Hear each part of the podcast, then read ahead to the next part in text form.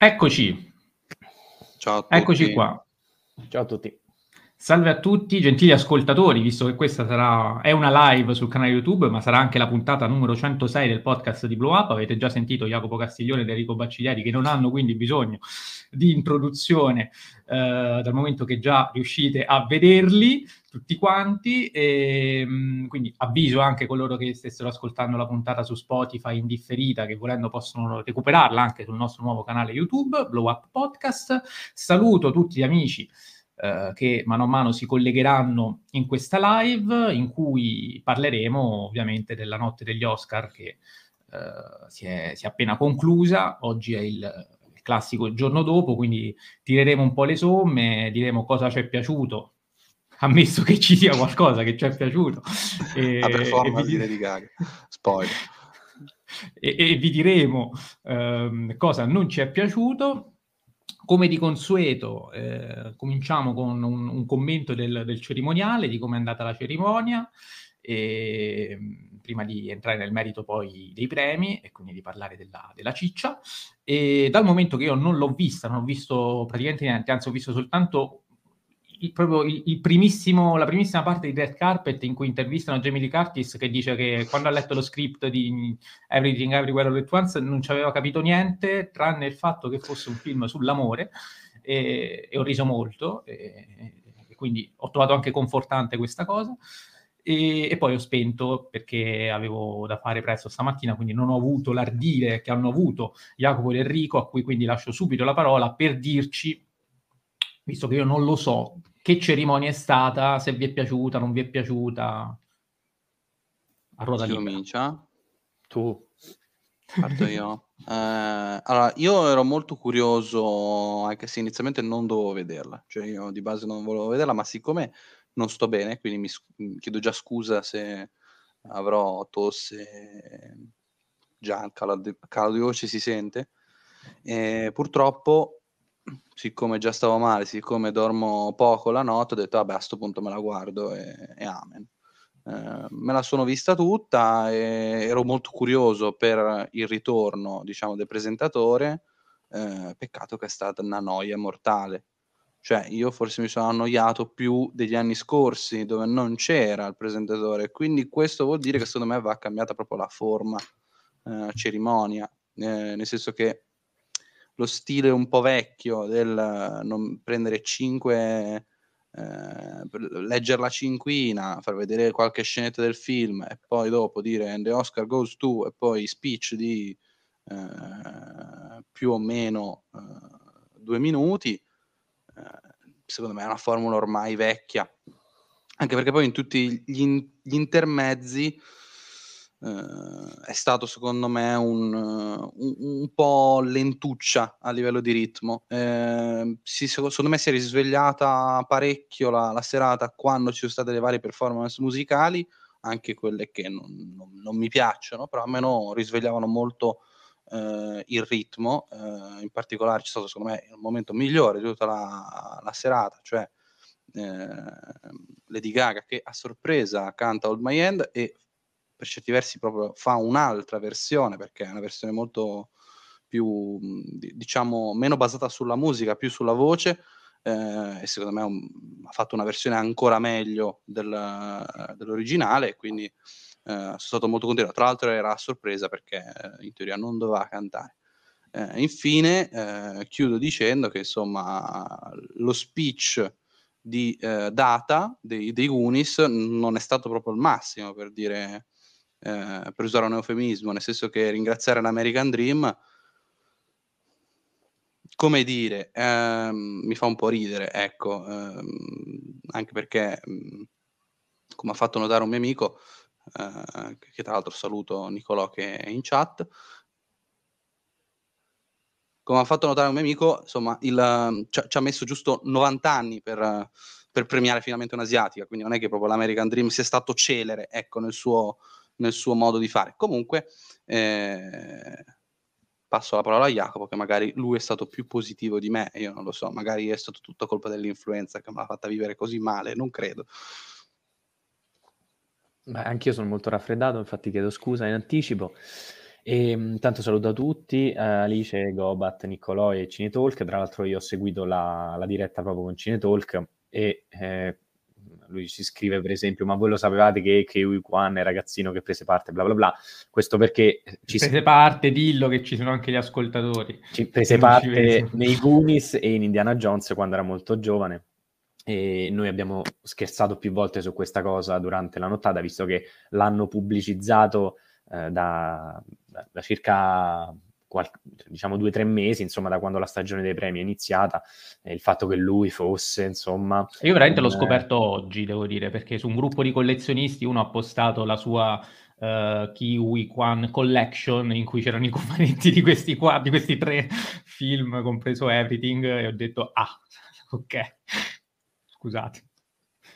No, no, ma eh, sono contento per te.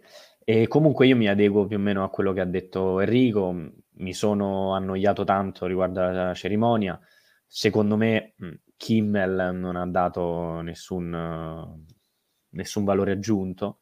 Eh, una battuta che mi sono scritto, che è l'unica che secondo me funzionava, cioè eh, parlando di Tom Cruise e eh, James Cameron, diceva eh, gli unici, le unici due persone che hanno insistito che voi andaste, andaste al cinema eh, oggi non, non, sono, non, sono, qui a teatro perché ovviamente theater è, per loro è sia cinema che, che, che, teatro in sé, quindi ha scherzato su questo fatto, eh, il che è vero, sembra paradossale, però eh, purtroppo dico che Tom Cruise e Cameron non c'erano, erano forse i due personaggi che eh, mi sarebbe piaciuto vedere eh, nella cerimonia. Anche i discorsi eh, dei premiati non sono stati, secondo me, così, così brillanti, ne citava uno prima Enrico, forse soltanto quello di Fraser, molto emozionale, molto legato insomma alla sua storia, eccetera, è quello più, più rilevante di tutti. E il resto, insomma, molto poco intrattenente, tutta la cerimonia. E, ehm, e appunto uno dei pochi, dei pochi picchi è stato proprio la canzone di, di Lady Gaga, rielaborata insomma come, come sa fare bene lei. Enrico, volevi... Per me sono stati belli tre speech, uh, quello della costumista di Black Panther, che è stato anche un discorso politico, uh, ringraziamo Guido Filacorda, e, um, e poi quello di Del Toro, che ha fatto un discorso anche sul, sulla questione che la, l'animazione non è un genere, e lui più o meno ha fatto lo stesso discorso ripetutamente in, tutti, in, tutte le cerimonie in cui ha partecipato e ha vinto per, per, Pinocchio, insomma, quindi ha ripetuto che l'animazione non è un genere, ma è una tecnica, che è cinema e che dovremmo eh, parlarne come se fosse cinema e non eh, insomma relegarlo a una categoria a parte. Eh, vabbè, ma de- Toro poi... fortunatamente continua a darci grandi gioie, vai. E poi il terzo bello, secondo me, è stato il primo dei Daniels, Uh, quello in cui hanno, mi sembra che sia stato il primo, non vorrei sbagliarmi, quello in cui hanno ringraziato i professori, è stata una cosa molto carina, sì. inedita e, e, soprattutto intelligente secondo me. Eh, forse più intelligente, si potrebbe fare la gag ovviamente, più intelligente questa del film, però non la farò. eh, non la farò. Quindi, eh, quindi insomma secondo me sono stati gli unici tre speech veramente interessanti. Il resto, mediocrità, eh, quello di Jamie Di Curtis mi ha fatto veramente eh, ribrezzo, ma non tanto quanto quello di eh, eh, Data dei Goonies, come dicevo prima. Allora, sì, io in realtà stamattina avevo sentito la nostra cara Lucia, che saluto se ci sta guardando, ascoltando, che mh, stava parlando piuttosto bene della cerimonia, cioè, rispetto almeno alle annate senza presentatore, eh, sembrava più sollevata, e ha parlato bene anche della regia, cosa su cui nelle ultime annate mi sa Enrico era rimasto molto, molto perplesso, quindi sono curioso di sentirlo uh, sul, su, su, su, su quest'anno, ecco, visto che... Sì, la regia è stata un po' più brillante e ritmata, questo va detto anche nel, al di là della cerimonia, cioè anche nel red carpet. Eh, spesso il red carpet è molto imbarazzante a livello di eh, regia, anche perché c'è sempre il problema di comunicazione del ritardo eh, tra la regia e eh, i vari intervistatori, invece era molto più eh, veloce, ecco, il, quindi anche il red carpet che di solito mi annoia di brutto, qui in questo caso il ritmo è andato un po' meglio del solito, quindi sì, il red carpet secondo me è stato anche meglio del Tra solito, l'altro però il non resto era, male.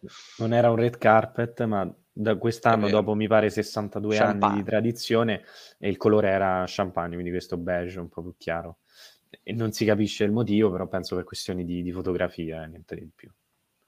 Sì, allora ci sono Guido Filacorda che eh, ci ha scritto dicendogli che eh, si è annoiato nella, nella- ha provato molta tristezza nella mediocrità generale. Dopo il 2017 eh, ha visto poca roba in generale, è rimasto particolarmente colpito da quella cerimonia e da quella forse del 2019, anzi del 2020, perché fa riferimento all'anno di Parasite e Once Upon a Time in Hollywood. Nicolo Giannini commenta l'in memoriam e dice che eh, lo hanno fatto in maniera decorosa quest'anno a differenza degli ultimi due annetti. Ecco, anche su questo sono curioso di sentirvi perché anche lì si era stati abbastanza polemici. Non so, chi Sì. si sono dimenticati quest'anno? C'è sempre No, la caccia al dimenticato. Si sono, non, non- sì, non- si sono dimenticati l'attrice di cui non ricordo il nome che di Eh, quindi sei dimenticata pure tu, quindi Sì, eh, non mi ricordo come si chiama. Quella di Eh, Triangle of Sadness che è scomparsa proprio poco dopo. E Charby Dean Creek, no, scusatemi la Mm. pronuncia, insomma, la modella che nel film di E- Ostlund. Per me, io ne ho parlato con Nicolò, per me non, non- è andata benissimo, ma nemmeno male. Cioè, nel senso, non è stato un disastro eh, esorbitante, però ecco, cioè, continua a esserci quel problema, secondo me, del fatto che è un momento veramente brevissimo. E vedere Godard che è relegato a un secondo e mezzo mi, mi- mi fa un po' specie. Eh, poi c'è questa cosa che io fatico a tollerare del fatto che gli attori, specie quelli famosi, hanno il loro momentino con la scenetta, quindi Ray Liotta c'ha una scena di eh, Goodfellas, James cioè, Caan anche. James Caan pure, cioè, mh, ecco, eviterei, cioè, non vorrei che ci fossero appunto dei morti di serie A e dei morti di serie B, Ehm, però capisco che forse chiedere troppo, cioè, secondo me il problema è sempre il ritmo, cioè devono farla più lenta, non- davvero, se uno si distrae un secondo, guarda una notifica sul cellulare, si perde un nome, cioè, che è un po', un po' imbarazzante. come Vabbè, questa però è colpa tua. Sì, ho capito, se però ci tieni all'immemoria, cioè, manco Cioè, può durare un'ora. Oddio, poi se, se mi dite che il resto è un mortorio, forse sarebbe meglio durasse di più quello, non lo so. Un mortorio? Vabbè. voluta, sottile. Salutiamo anche Alic, salutiamo Gobat92 che eh, ha dormito molto bene, quindi è stata una bellissima nottata pure per lui. Eh, anche per me a questo punto, non lo so, io mi fido, però eh, prima o poi riuscirò anch'io a, a farmi tutta, tutta la cerimonia. E, e nulla, quindi direi che eh, se non avete altro da aggiungere rispetto a discorsi, abbiamo parlato in memoria, regia e quant'altro, possiamo cominciare anche a parlare un pochino, eh, un pochino dei premi. In principio volevamo fare una sorta, cioè la, la classica carrellata categoria per categoria, quindi partendo da quelle che non si caga nessuno fino ad arrivare alla più prestigiosa, poi però ehm, un po' per accelerare, un po' per non annoiare, abbiamo pensato che forse è meglio partire proprio dal, dal film principale, da quello che ha avuto più statuette e poi andare a ritroso verso quelli un po' più dimenticati, dagli Oscar ovviamente, dalla cerimonia di quest'anno, non da noi, e, mm, e poi magari appunto eh, interagire insieme a voi, dire quello che ci viene in mente e, e aggiungere quello che poi ci dimentichiamo tutto alla fine, leggendo anche le domande che ci sono arrivate nel corso di questa settimana. Salutiamo anche il buon Edoardo Graziani e eh, il buon Adriano della Starza, eh, che ringraziamo come sempre per la, per la partecipazione, entrambi, eh, c'è anche Lemno, salutiamo anche lui. E mh, come sapete, il film che eh, si è aggiudicato più statuette è Everything Everywhere All at Once, film dei Daniels, che vince miglior film, miglior regia, miglior sceneggiatura originale, miglior montaggio e ben tre premi eh, attoriali eh, che nello specifico vanno a Michelle Yeoh per eh, la miglior attrice protagonista, Jamie Lee Curtis per la miglior attrice non protagonista e Ki Hui Kwan, che abbiamo già nominato a inizio puntata, per il miglior attore non protagonista. Sono tanti premi, io mi aspettavo un range compreso tra i 5 e gli 8, quindi siamo assolutamente eh, nelle aspettative, ecco, anzi forse poteva esserci qualcosa addirittura di più. Chi ci segue, chi ci ascolta sa perfettamente che nessuno dei tre ha particolarmente amato questo film, eh, però come sempre noi cerchiamo anche di, di interrogarci, cioè, del film abbiamo già parlato nel corso del podcast, quindi non staremo qui a dire eh, un'altra volta, spero, non lo so, se poi volete farlo siete liberi ovviamente, però eh, di cosa ci ha convinto di più e cosa ci ha convinto di meno. Vorrei invece sapere, piuttosto, se siete d'accordo, ehm, quali sono le motivazioni che hanno portato a questa vittoria questa vittoria così importante, dirompente, larga perché eh, riguarda, investe comunque tantissime categorie, e una vittoria netta, ehm, perché quello che, eh, di cui stiamo parlando è a tutti gli effetti un film che è diventato già un fenomeno. Eh, e quindi a me ecco, interesserebbe capire, parlando neanche insieme a voi, perché. Io un'idea ce l'ho, voglio prima sentire la vostra, eh, non so chi vuole cominciare. Se volete parto io. Vai. Eh, allora, secondo me ci sono due questioni interessanti. Eh, la prima era quella eh, di cui parlavamo anche fuori onda, anche con Adriano, cioè eh, del premio al miglior film indipendente dell'anno, eh, cioè che da, da, The Artist dal 2011, quindi per 11-12 anni, negli ultimi 11-12 anni, eh, i se- sette di questi premiati come miglior film indipendente hanno poi vinto il miglior film.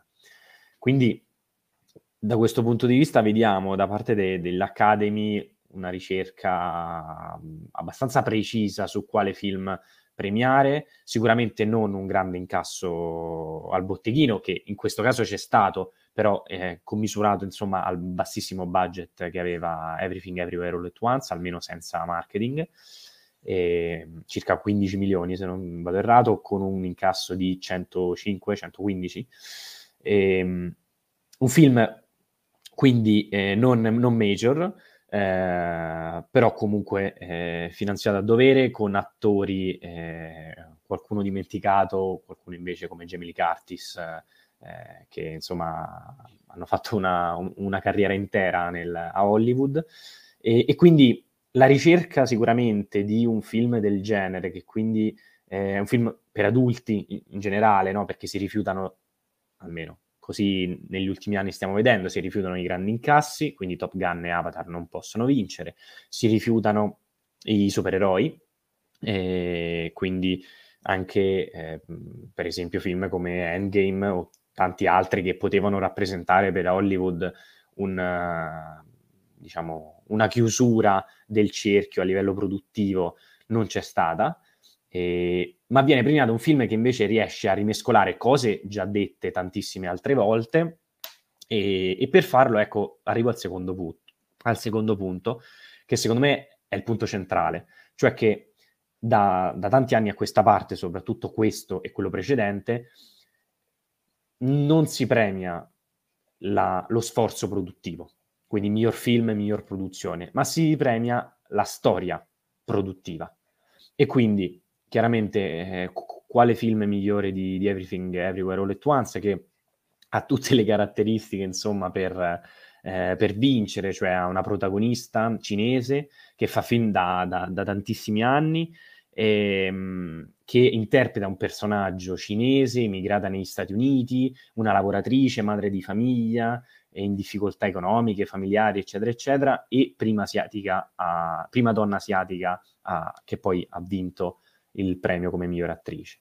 Un coprotagonista, questa è forse la, la cosa più eclatante, cioè Kiwi Kwan, che eh, lavorava a Hollywood quando era molto più giovane, però poi chiaramente il sistema non premiava anche questi attori asiatici, eh, quindi era più incasellato in, diciamo, nello stereotipo e que- quei ruoli gli venivano dati, infatti. E, ehm, quindi ha avuto problemi anche lui economici e poi è risorto, diciamo, a Hollywood e quindi lui è la riaffermazione di quel sogno americano che, che poi ha fatto, mh, ha detto anche nel suo, nel suo, discorso, quindi il modo in cui Hollywood si è evoluta, l'apertura alle etnie, alle nuove culture, bla bla bla. E, e chiaramente poi ci sono altre due questioni, il primo è quello della 24 che, che con i suoi pro e contro sta dimostrando di, riusci- di, uh, di riuscire a totalizzare un consenso più cinefilo che di pubblico, però avere una risonanza cinefila molto più ampia di tantissimi grandi autori, per esempio. E quindi eh, più di The Fablemans di Spielberg, eh, ma più di, di tanti altri. E, um, e, quindi vince la storia produttiva, vince, vince la 24 che possiamo considerare forse ormai la casa di produzione più, più di successo a livello proprio di risonanza, non tanto di, di botteghino, che non è mai stata famosa per questo, anzi, eh, il contrario, eh, A24 è film d'autore, una fotografia molto precisa, un budget di solito molto basso e un successo al botteghino medio-basso. Chiaramente eh, Everything è, è, un po' l'eccezione in questo sul, sul botteghino, però eh, ripercorre un po' tutti i punti di, della produzione. Eh, mi fermo dicendo che questo, cioè Everything Everywhere All at Once, ha superato Ritorno del Re ed è diventato il, il, il film più premiato della storia del cinema, in generale, quindi tutti i premi. Eh, Gilda, Globe, Oscar, bla bla bla. Erano 158 prima degli Oscar di ieri, quindi saranno 165 contro i 101. Sì, del, que- quelli organizzati sì, perché poi c'è la divisione tra i premi, di, premi organizzati di festival e organizzazioni ufficiali, poi ci sono quelle estere, quindi se vogliamo considerare proprio tutti i premi ricevuti sono circa 340-350. Sì, anche vero che poi nel corso del tempo appunto i premi aumentano. Chiaramente vent'anni fa quando è uscito Il Ritorno del Re non c'erano tutti questi festival, tutte queste organizzazioni, quindi sì. Però, però, è sicuramente un dato che insomma, no, no, riflette perché eh, fino, fino, all'anno scorso comunque eh, Ritorno del Re era ancora il più premiato, quindi se, que- se quest'anno eh, qualcosa è cambiato, un motivo evidentemente ci sarà. Enrico. No, io sono tendenzialmente molto d'accordo con quanto detto da Jacopo. Eh, aggiungo solo una postilla a riguardo che lui ha vagamente accennato, cioè la questione del mescolare.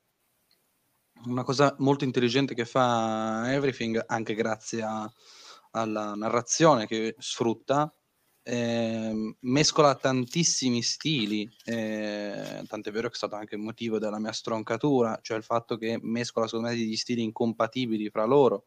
Eh, e quindi eh, secondo me per l'epoca in cui viviamo, in cui davvero mh, tutto si mescola con una facilità assoluta, in un'epoca soprattutto dove l'audiovisivo è eh, transmediale, secondo me è un film che intercetta perfettamente la, diciamo, il pubblico. Infatti, una cosa eh, trionfante eh, che mi sembra che Jacopo non abbia citato è il passaparola.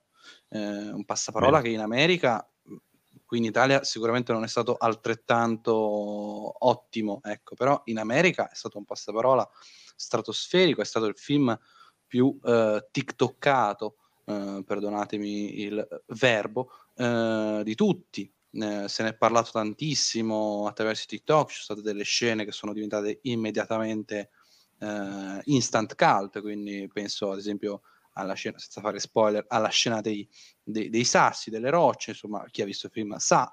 Ehm, Le rare scena un parolone no ti posso assicurare è diventata già instant cult nel, nel mondo del web cinefilo sì. eh, quindi insomma eh, secondo me si tratta di un film che comunque, al di là del, del piacere o meno, eh, nel mio caso meno, ehm, è un film che comunque a suo modo, eh, secondo me, il suo trionfo eh, se lo merita per certi versi. Eh, sarò più tranciante invece sul prossimo, che secondo me invece non ha questi meriti che invece Everything ha eh, e comunque non ha quel consenso che questo film è riuscito ad avere.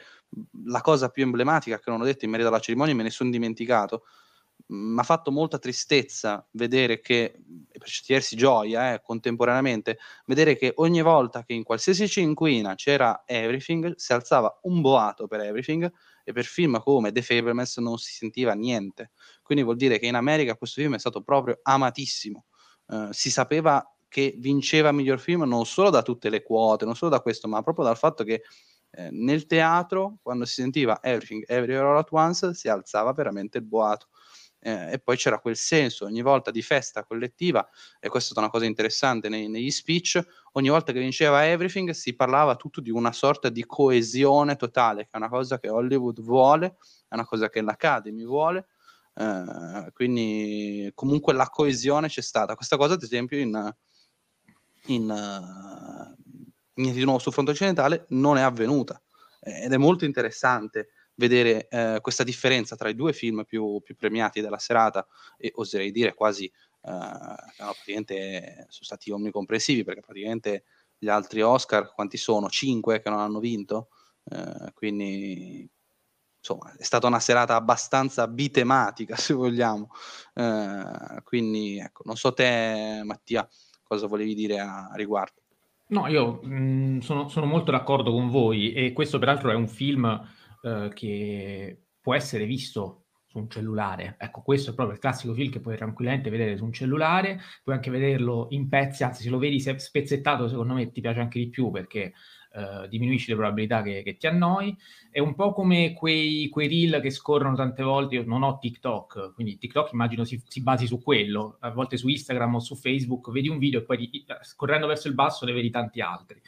E, ehm, ed è una cosa che io personalmente che tendo a non fare però magari, non so, quando sei in bagno, non sai che fai, c'è il cellulare in mano, ti capita un video che ti incuriosisce per qualcosa perché loro ti fanno vedere l'inizio, non ti fanno vedere come finisce e quindi ti fanno cliccare e quando clicchi poi finisce uno, inizia un altro, finisce uno, inizia l'altro, magari stai là 10 minuti e manco te ne sei accorto di come hai buttato tutto questo tempo, senza vedere niente.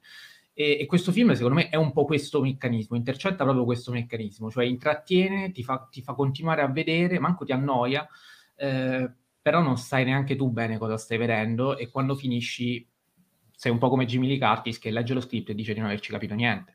Uh, sì, la parola amore è ricorrente, uh, c'è un po' la tematica che è la tematica di coda, se vogliamo, uh, a livello di, di semantica sono, sono, molto simili Coda ed Everything, sono estremamente diversi per gli stilemi che utilizzano, infatti Coda non ha avuto successo, Everything sì, e quindi mi permetto di dire che Everything è un Coda che ce l'ha fatta. Um, e quindi non mi stupisce da questo punto di vista uh, la vittoria di questo film, che dà anche un senso alla vittoria di Coda dell'anno scorso, se era questo uh, l'intento dell'Academy. Cioè andare nella direzione di Coda, che l'anno scorso sinceramente non, eravamo tutti molto interdetti e ancora oggi lo siamo, eh, sia chiaro, perché eh, almeno questo sappiamo che è diventato un fenomeno, sappiamo che è molto amato negli Stati Uniti, che ha incassato tanto, che comunque a noi non è piaciuto, però ecco, queste, queste, queste cose qui che per noi sono, sono difetti forse, perché eh, intercettare la contemporaneità, se la contemporaneità è questa, forse è meglio non intercettarla. Um, però comunque la intercetta e lo fa molto bene e questo oggettivamente è, una cosa di cui bisogna prendere atto e uh, sicuramente può rientrare nella colonna dei meriti, piaccia o no. Ecco, Coda non faceva neanche quello, quindi uh, eravamo, eravamo ancora più perplessi. C'è da dire poi che nelle ultime due annate si è discostata la tendenza dell'appoggiarsi al festival, perché è vero che un blockbuster non vince proprio dai tempi del Ritorno del Re. E, e, quindi, e non è nemmeno un blockbuster americano, Ritorno del Re, ma... Uh, ben detto, come si ricorda sempre Adriano, però e non è neanche costato 100 milioni, perché giustamente come dice Adriano, eh, per arrivare a cifra 100 milioni dobbiamo tornare indietro al gladiatore. E, però è comunque, eh, ecco, quindi diciamo che non è una novità il fatto che l'Academy si sia un po' stufata dei grandi film e abbia voglia di premiare soprattutto al miglior film, film più piccoli, evidentemente, come mi suggerisce anche Lucia con cui ho parlato di questo a lungo ieri, perché, perché, ha bisogno anche di film piccoli, perché ha bisogno che il cinema non si legga soltanto su film grossi e quindi vuole in qualche modo incentivare le produzioni più piccole, film minori, comunque pubblicizzarle in qualche modo. Con Parasite questa operazione l'abbiamo incensata noi stessi, perché certo. grazie alla vittoria degli Oscar si è sdoganato il cinema asiatico, è entrato uh, nelle case di tutti, non solo nelle nicchie dei cinefili. Quindi um, è vero anche che l'Academy ha ancora questo potere. Um, nel caso di Everything forse è un potere qui più recettivo che induttivo, nel senso che ha preso atto di un successo che c'è già stato. Ecco, Everything non aveva bisogno della vittoria degli Oscar, ce l'avrebbe avuta coda, secondo l'Academy, ma in quel caso l'Oscar non è bastato e, eh, oserei dire, meno male. Eh, questo la dice lunga su quanto fallimentare fosse quel film. Però, al di là di tutti questi aspetti, è chiaro che negli ultimi anni si parlava anche di tendenza festivaliera perché, se non ricordo male, andando a ritroso nel tempo, le ultime, prima di coda, dicevo, le ultime quattro edizioni, eh, in tre casi aveva vinto eh, o una Palma d'Oro o un Leone d'Oro, quindi La forma dell'acqua, Parasite e Nomadland. Um, e quindi in questo caso magari si cominciava a pensare a un'Academy che è vero non voleva più premiare le grosse produzioni, però si faceva consigliare, se vogliamo, si affidava alla qualità dei festival, si affidava quindi eh, a, delle, a, dei cinema o, o a, un cinema in qualche modo eh, che aveva già avuto dei riconoscimenti con l'intento sì di diffonderli anche nel grande pubblico e quindi riconosceva il cinema di qualità e lo, eh, lo propagava in qualche modo. Um, adesso invece ci rendiamo conto che c'è qualcosa di diverso in atto. Ora non so se poi torneremo, eh, è sempre difficile fare previsioni, eh, però se l'andazzo continua a essere questo, eh, io sono curioso di capire cosa può esserci dopo, eh, dopo, questo film, che dal titolo rappresenta proprio la contemporaneità di cui dicevamo prima, perché Everything Everywhere All At Once vuol dire proprio ogni cosa, dappertutto, tutta in una volta, che è esattamente la, la, la perifrasi perfetta per descrivere i nostri tempi. Um, e in quest'ottica, quindi l'intercettare un, momento del presente, non si può dire che per quanto il film non piaccia, questo non ci riesca. E, um, è chiaro poi però che esistono le categorie, perché questo è il discorso che riguarda il miglior film. Poi diventa più complicato andare a giustificare qualcosa come la regia, eh, visto che comunque eh, non dobbiamo nasconderci, eh, cioè, insomma, Steven Spielberg, eh, è un po' l'elefante nella stanza di oggi, se vogliamo, però eh, era stato anche nominato e non era neanche scontato a questo punto, visto quanto siano state abbastanza eh, obbrobriose le candidature di quest'anno anche ehm, alla regia. E, e, quindi forse era lecito aspettarsi un sì, un riconoscimento di Everything per tutti questi motivi che abbiamo appena detto, però non ha bisogno Everything della regia. Magari lì ci si poteva concedere qualcosa in più, penso alle categorie attoriali, penso a, um, alla, alle, alle, sceneggiature, cioè gli spiriti dell'isola, per esempio, che era un altro dei film che magari era considerato tra i più quotati e che forse ecco, avrebbe potuto ritagliarsi uno spazio anche per, eh, per emergere, per essere uno dei titoli che in qualche modo veniva fuori da quest'annata, che altrimenti davvero riporta all'albo dei vincitori soltanto uh, Everything e niente di nuovo sul fronte occidentale, visto che poi tutti gli altri sono rimasti le briciole dei, dei premi minori. C'è The Whale che ne ha presi due, di cui parleremo dopo, eh, però se non avete altro da aggiungere comincerei proprio a parlare eh, dell'altro frontrunner titolato, ovvero niente di nuovo. Ma io sono... Un'ultima cosa, volevo... io in realtà sono curioso di capire eh, in Italia eh, quanto uh, Everything Everywhere All At Once uh, riuscirà diciamo, a farsi valere, nel senso io immagino che I Wonder la, è già tornato in distribuzione, esatto, eh, lo ridistribuisca, quindi già questa cosa già da sta domani. succedendo. Chissà appunto se succederà, uh, non dico come Parasite, che fu davvero proprio per il modo in cui ha vinto, eh, eccetera, fu davvero un, un caso, diciamo, mondiale.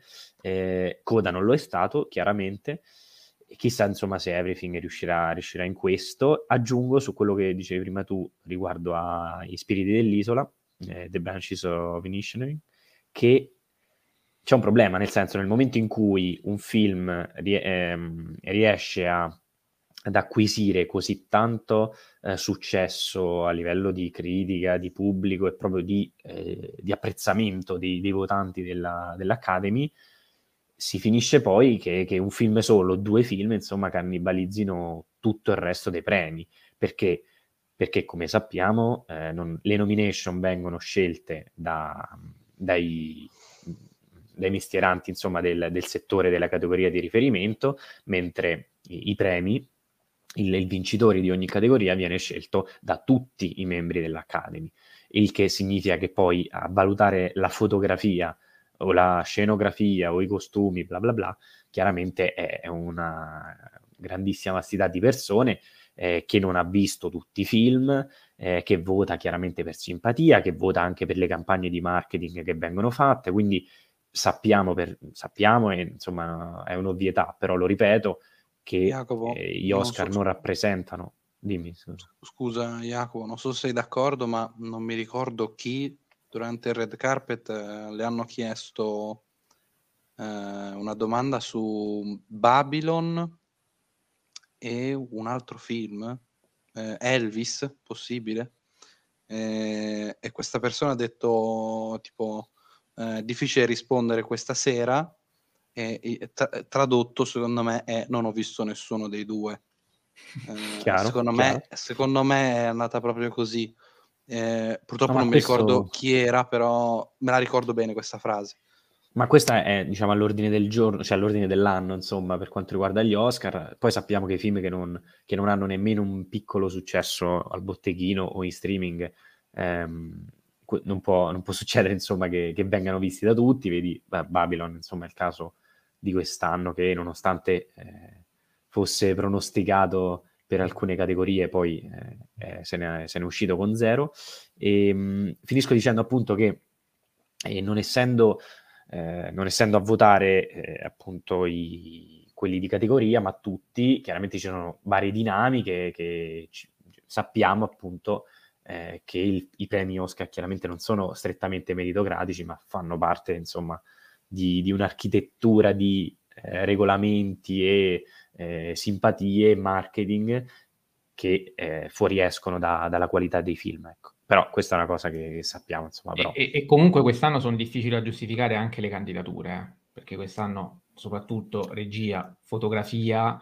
A fotografia eh, c'è il caso di, di, Roger Dickens che si è, al, mi pare, ecco. su Deadline, eh, lui in un'intervista ha dichiarato che era deluso dello snob che gli Oscar avevano fatto nei confronti della sezione fotografia perché non erano stati candidati né Top Gun Maverick né ehm, The Batman, quando però sono proprio i fotografi, quindi i suoi colleghi, ad aver scelto le cinque candidature. Diciamo quindi... che si è inimicato i suoi colleghi e si è giocato qualche nomination per i prossimi anni, suppongo, visto che poi se ne legano tante volte. Sicuramente può permetterselo, visto che forse è il numero uno, però eh, effettivamente leggendo la cinquina, cioè niente di nuovo, che poi ha vinto Bardo, Elvis, Empire of Light e Tar, ecco, io oltre a Top Gun, se vogliamo The Batman, anche se come diceva Enrico Polion non si vede mai niente in quel film, e c'ho quella ragione perché è tutto molto buio, um, però ci sono anche titoli come gli stessi, non dico, ecco, hanno scomorato Bardo ed Empire of Light, che sono le uniche candidature che hanno preso, quindi qui non c'è neanche un discorso di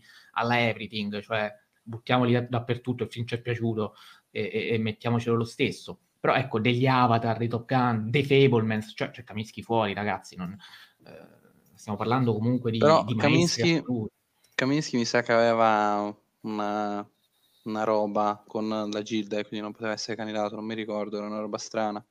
No, non ne ho idea, Questo però so. sta di fatto che comunque secondo me la 5 parliamo di Cameron alla regia che non c'è to, è per dirne un altro. Cioè ci sono diverse che non si è presentato che, ieri. Guarda caso poi se l'è presa ci sta. Cioè, ma non credo se la sia presa Beh, dai, ci sta, è umano. Secondo me se l'è preso un pochino e ha tutti i motivi per farlo, per quanto mi riguarda. E va bene, allora dicevo, cominciamo a parlare eh, di, di, Niente di nuovo sul fronte occidentale, eh, film che anche questo, quattro premi, eh, si è portato a casa miglior film internazionale, ampiamente atteso. Scusami, eh, Edoardo ci fa presente che probabilmente non fa più parte del sindacato dei, ah, ecco. dei fotografi, quindi, è possibile. Kaminsky sempre fuori, boh, prendo, prendo, atto. Eh, bisogna allora che, che, lui faccia la fotografia e la firmi qualcun altro, come si faceva ai tempi del maccartismo, praticamente. Almeno Beh, ricordo, ricordo che mh, mm, eh, vabbè, io cito sempre Paul Thomas Anderson, però eh, nel filo nascosto è lui che fece la fotografia, però eh, lui non era iscritto all'albo e hanno deciso proprio di non mettere, non, non, non, viene citato nessuno come fotografo, ma c'è soltanto un team di fotografi e lui che sostanzialmente l'ha, l'ha diretta. Eh, però, eh, insomma, questa cosa succede ogni tanto, poi soprattutto a questi autori che secondo me non gliene frega proprio niente di, di questi premi o comunque sono collaterali. Insomma, Adesso non, sto cercando di ricordarmi, non mi ricordo chi, però in uno degli speciali dei film che ho visto ultimamente in un video, eh, diceva che si era occupato di tante cose, di tanti aspetti, ciao Rodolfo, Cavina che ci saluta, eh, tanti aspetti del film ehm, e, e, a un certo punto compariva praticamente dappertutto e quindi si vedeva nel montaggio, nella sceneggiatura, nella regia, nel, eh, al che ha detto dalla prossima volta utilizzo pseudonimi perché eh, è, è, imbarazzante comparire, comparire ovunque, quindi c'è anche questo, però gli pseudonimi di sicuro non, non valgono, ecco, comunque si sa che sono tali. Edoardo Graziani ci scrive comunque non avere né Cameron né Cruise durante la serata per quello che hanno fatto durante l'annata è veramente uno smacco. Eh, siamo, siamo infatti quello che abbiamo detto un po' prima, cioè il fatto che loro abbiano salvato la sala, c'è anche quel video bellissimo in cui Spielberg eh, parla all'orecchio di Tom Cruise e gli dice apertamente hai salvato il culo alle produzioni e a Hollywood e, e loro non c'erano, ecco, chiaramente la loro presenza, magari sotto invito proprio di, del, dell'Academy, sarebbe stata eh, apprezzata, però questo non è successo.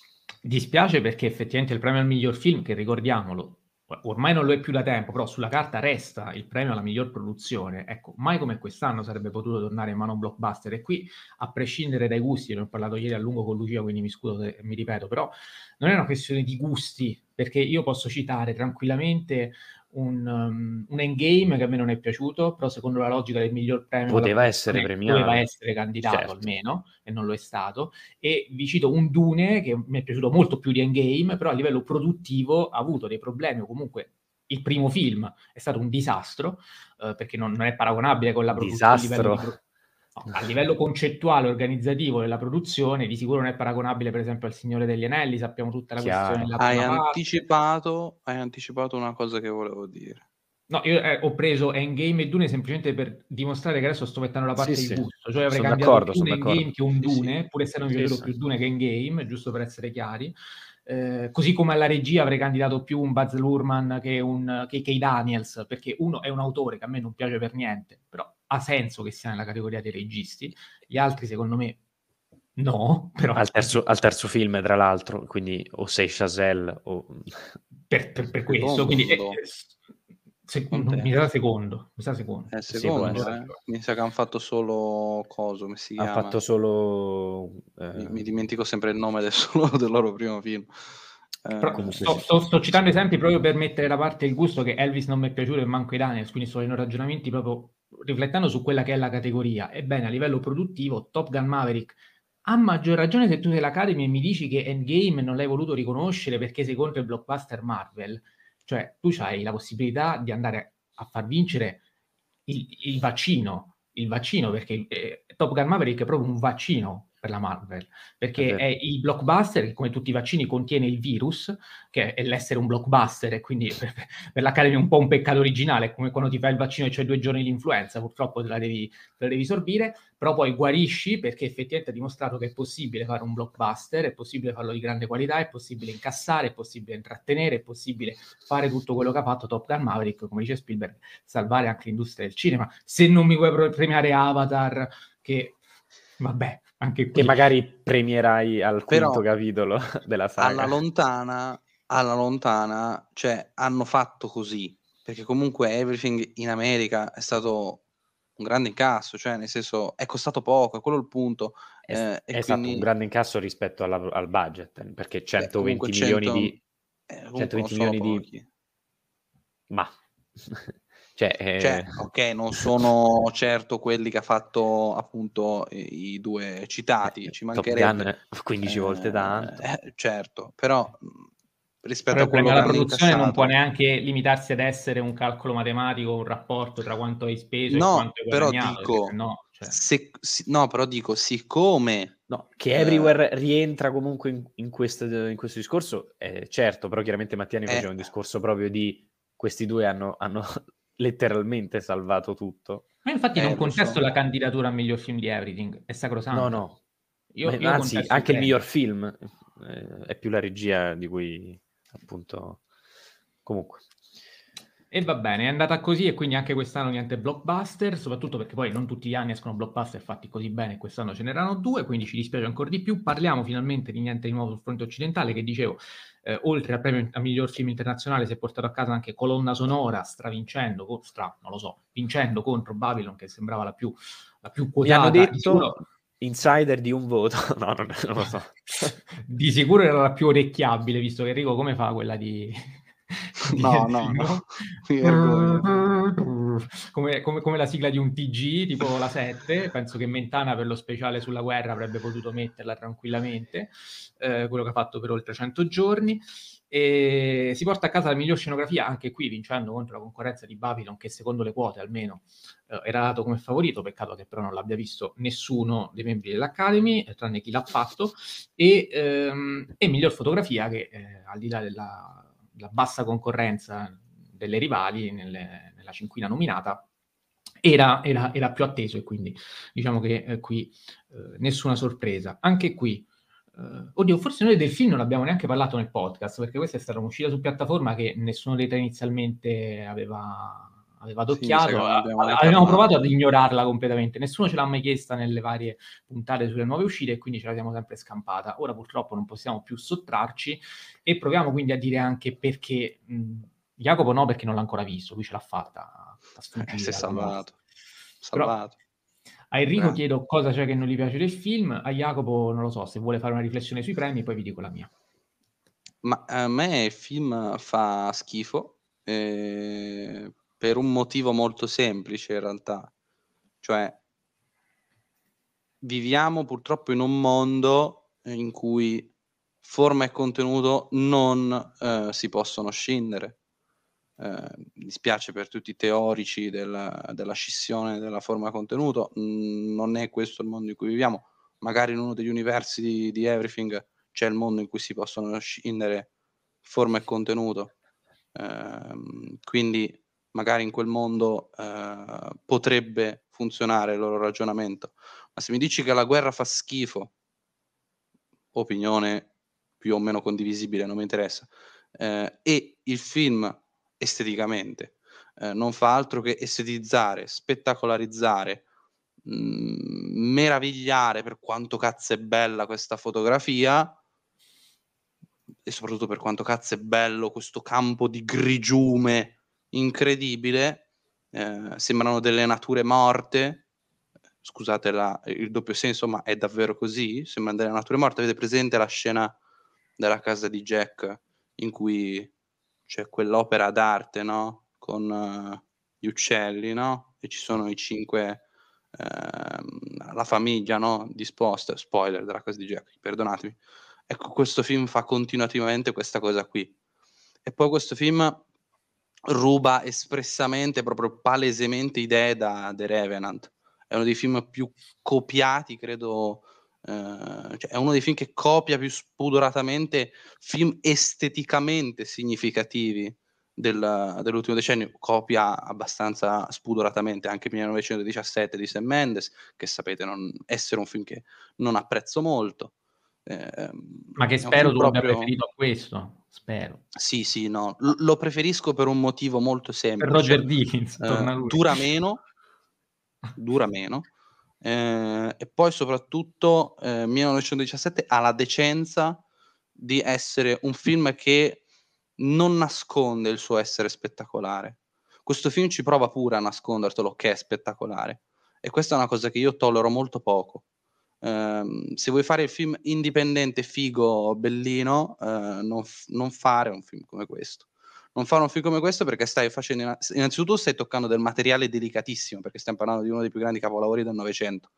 Uh, poi, da quel che so, io non ho visto uh, gli altri adattamenti cinematografici, perché mi sembra che ce ne siano altri due. Uno però è televisivo, è passato per la TV, quindi non l'ho visto. Scusate. Però eh, da quel che so, gli altri due adattamenti sono molto belli, quindi insomma eh, stai toccando del materiale veramente delicato eh, e tu ci stai andando come un elefante in cristalleria. Non è proprio il massimo per quanto mi riguarda. È un film quelli? che ho detestato. I primi cinque minuti per me sono l'imbarazzo eh, più assoluto, eh, credo, de- de- che io abbia visto in tempi recenti. I primi cinque minuti, i volpini eh, gli alberi inquadrati come The Revenant, quelle, quella roba lì credo sia una delle cose più vergognose che proprio mi sono sinceramente io da spettatore vergognato per, per, per i creativi che hanno uh, preso parte a questo progetto. Non, non, non, vuole essere un attacco sul personale, ma davvero mi sono vergognato perché sembra veramente un film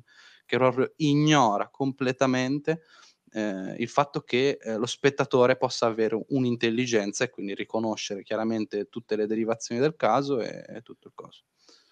Eh, sì, sono perfettamente d'accordo con Cinetalk che dice un film totalmente derivativo, incapace di trovare e palesare una propria identità e che non aggiunge nulla ad un genere pienamente esplorato. Sono pienamente d'accordo e aggiungo, incarna tutti gli stereotipi del war movie post Saving Private Ryan, cioè salvato il soldato Ryan incarna tutti, compresa la fotografia eh, del cazzo monocolore grigia che ha rotto un po' le palle. Posso dirlo con tutto.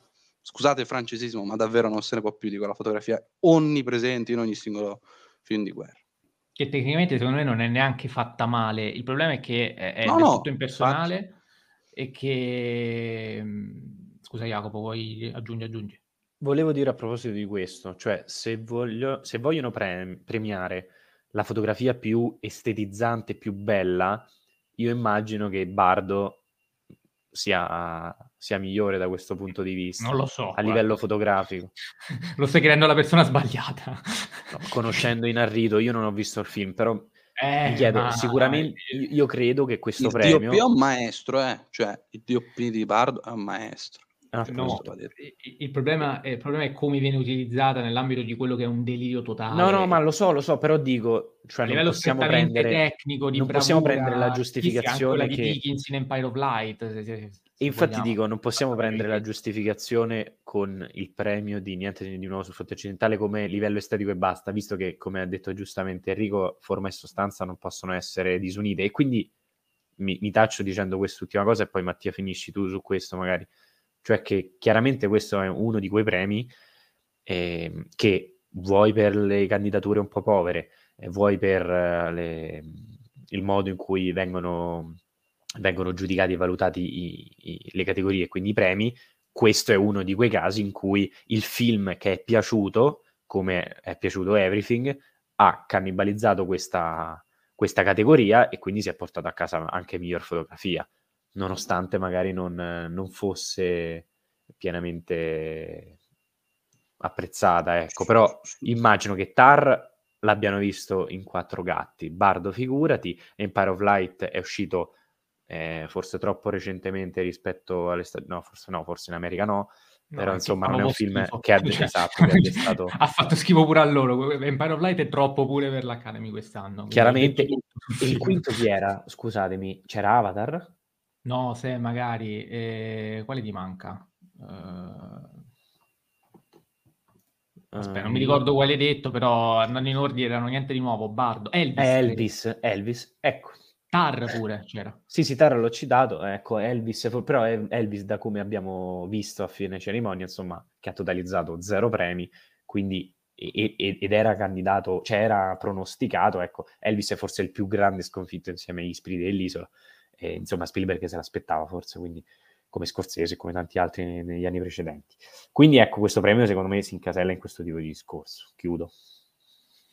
Eh, sì, io ehm, stavo adesso andando a cercare su Wikipedia, non ho fatto in tempo, quindi magari lo sapete voi, eh, quale film avesse candidato il Giappone come miglior film straniero, perché volevo capire del perché Decision to Live non c'era, magari era perché, eh sì, il Giappone, vabbè, la Corea, Sei- scusate, ok. Sì, sì. No, no, no, Decision to Live faceva parte della shortlist Quindi poteva essere, poteva rientrare. perfetto, però non, non è stato scelto tra, i- tra il Ok, miglior quindi possiamo polemizzare per il fatto che non ci sia stata neanche la, la candidatura a Decision to Live eh, apertamente. se Eh, cioè. Sine Tolkita che dice la sontuosità tecnica passa decisamente in secondo piano quando la sostanza è nulla e, e sono d'accordo. Io ehm, anche quando faccio quelle, quelle- quelle antipatiche griglie che mi diverto a dare voti componente per componente su Instagram, a questo film non avevo dato, avevo dato tipo 7 alla fotografia perché tecnicamente Ma Eh, avevi dato dei votoni in generale a sì, questo film, ma- eh? Infatti ti ho commentato dicendo voti tutti troppo alti. Ma perché? ricordi. Ti spiego. Ehm, perché non è quello il problema del film, secondo me. Cioè, il problema del film eh, ha una fotografia che tecnicamente è anche discreta, va bene, ma è, è- è completamente impersonale e premiarla agli Oscar mi sembra assurdo con le fotografie che c'erano quest'anno. Vero che la concorrenza non era eccezionale, ma anche in quella cinquina c'era comunque una, fo- una fotografia tecnicamente di livello, se vogliamo, eh, più alto. A me Tar, per esempio, è piaciuta, è piaciuta ancora di più ed era una fotografia molto più sensata, quadrata, personale. Eh, per non parlare degli esclusi che, come detto, erano sicuramente migliori, perché la fotografia di The Fablemans, Avatar, Top Gun, inarrivabile per tutti e cinque i candidati messi insieme.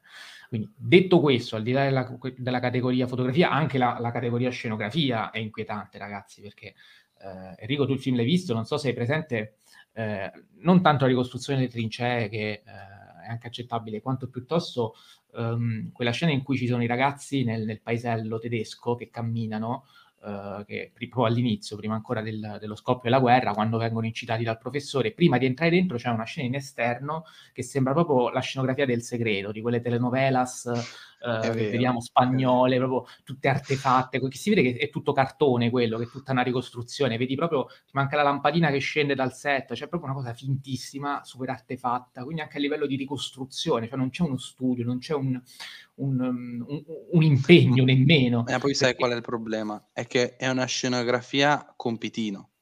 Sì, cioè, sì ma, ma, questo ragazzi nasce come film comp- cioè, non, Netflix eh, quando sì. investe sugli Net, Netflix aveva investito con Bardo dando carta e con, bianca e con White Noise. questi erano con, i due film Baumbach, su cui aveva, esatto. voleva puntare. E, e, e, gli anni scorsi quando ha puntato ha puntato con Jane Campion ha puntato con Fincher ha puntato con Scorsese ha, cioè, con Roma.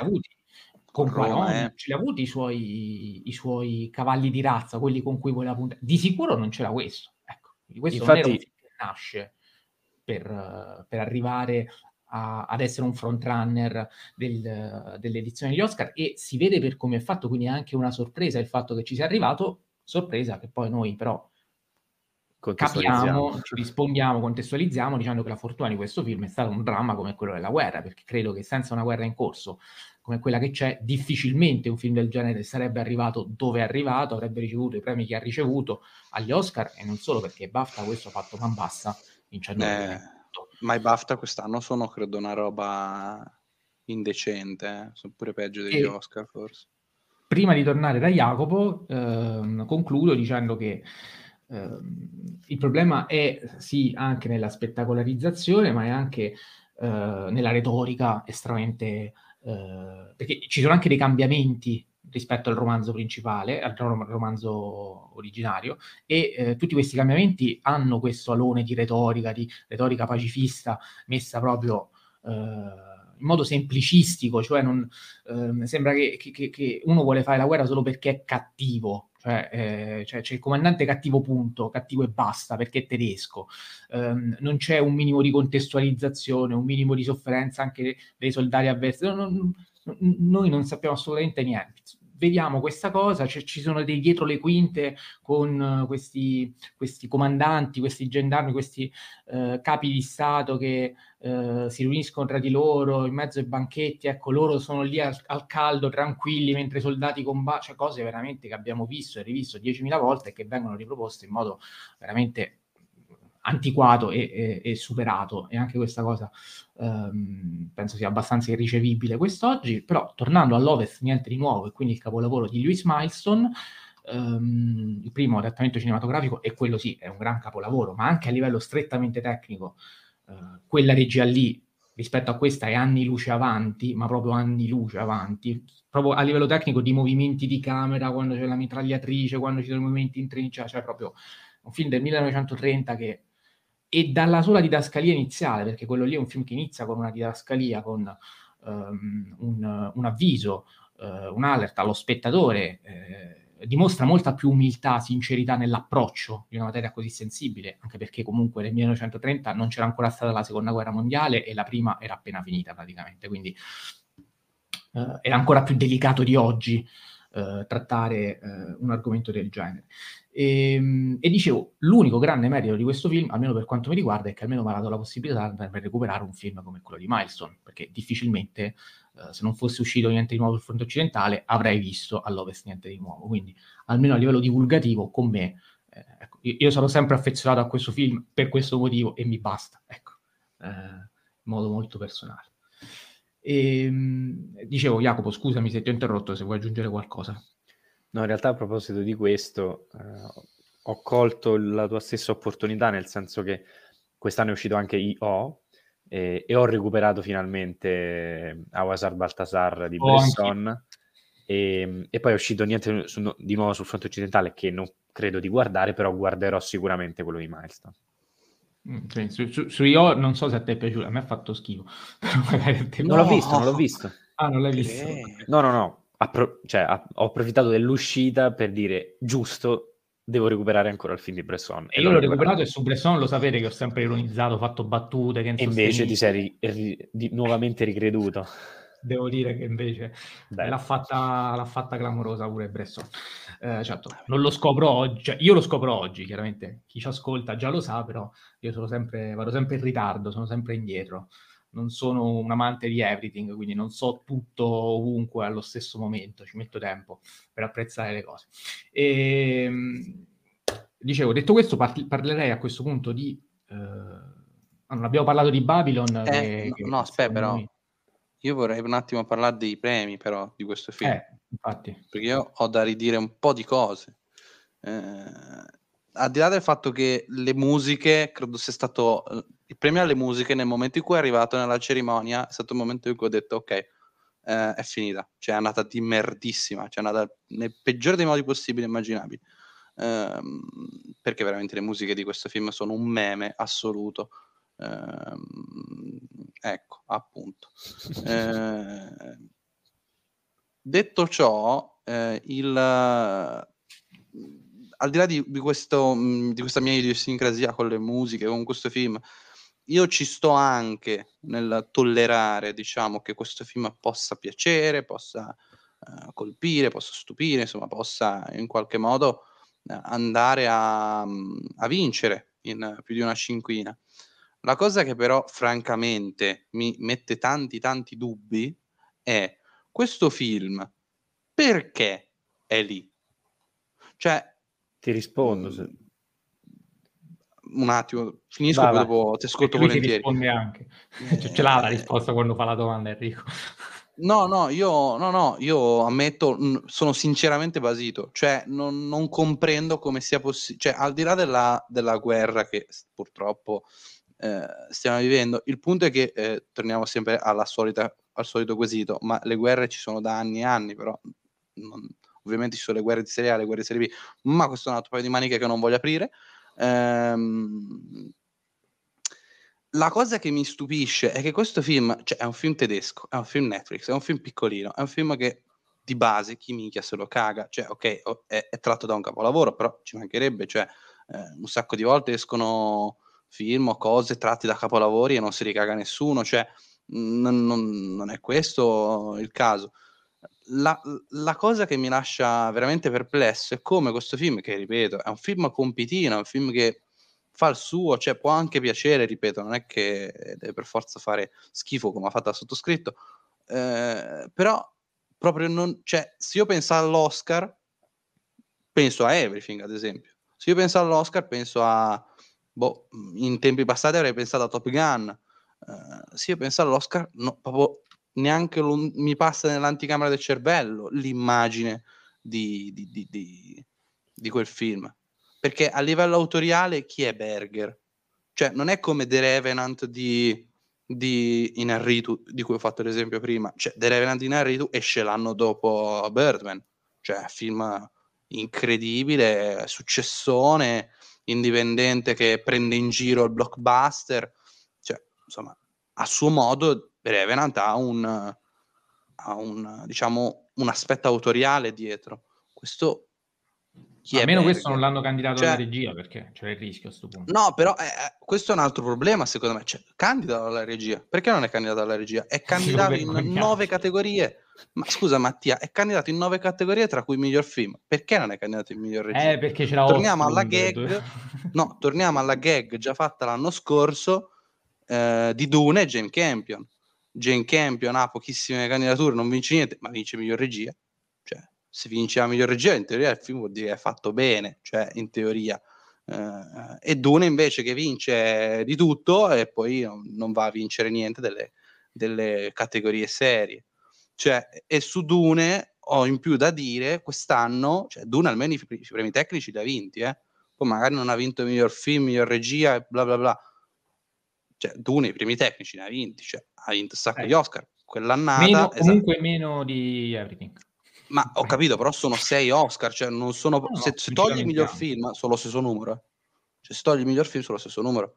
E poi soprattutto Everything comunque ha tre premi per gli attori, eh, cioè quindi alla fine sono quattro i premi come dire extra attori.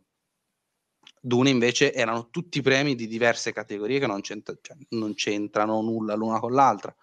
Eh, e la cosa che mi ha stupito è il fatto che Dune comunque li ha vinti, Avatar e Top Gun, che sono più o meno sullo stesso campionato, non hanno praticamente fatto niente perché Top Gun se ne va con sonoro e tra l'altro io non sono sicuro se ci fosse ancora il vecchio sistema sonoro, montaggio sonoro, scusate, che eh, i, due, i, due, premi sarebbero entrati entrambi a, uh, a, Top Gun, perché considerate che io avevo molta paura che Sonoro potesse vincere niente di nuovo sul fronte occidentale, perché si sa, i film di guerra con sonoro e montaggio sonoro vanno a nozze, infatti eh, siamo reduci ancora da 1917. Quindi tu eh, mi stai dicendo che quel suono lì è una colonna sonora e non fa parte del sonoro? Quello che è stato premiato? C'è un, c'è un, compositore che l'ha fatto? Ah. No, no, cioè, secondo me è davvero... No, davvero il, il, no, è un meme, Jacopo, davvero, è veramente un meme. La, la colonna sonora di...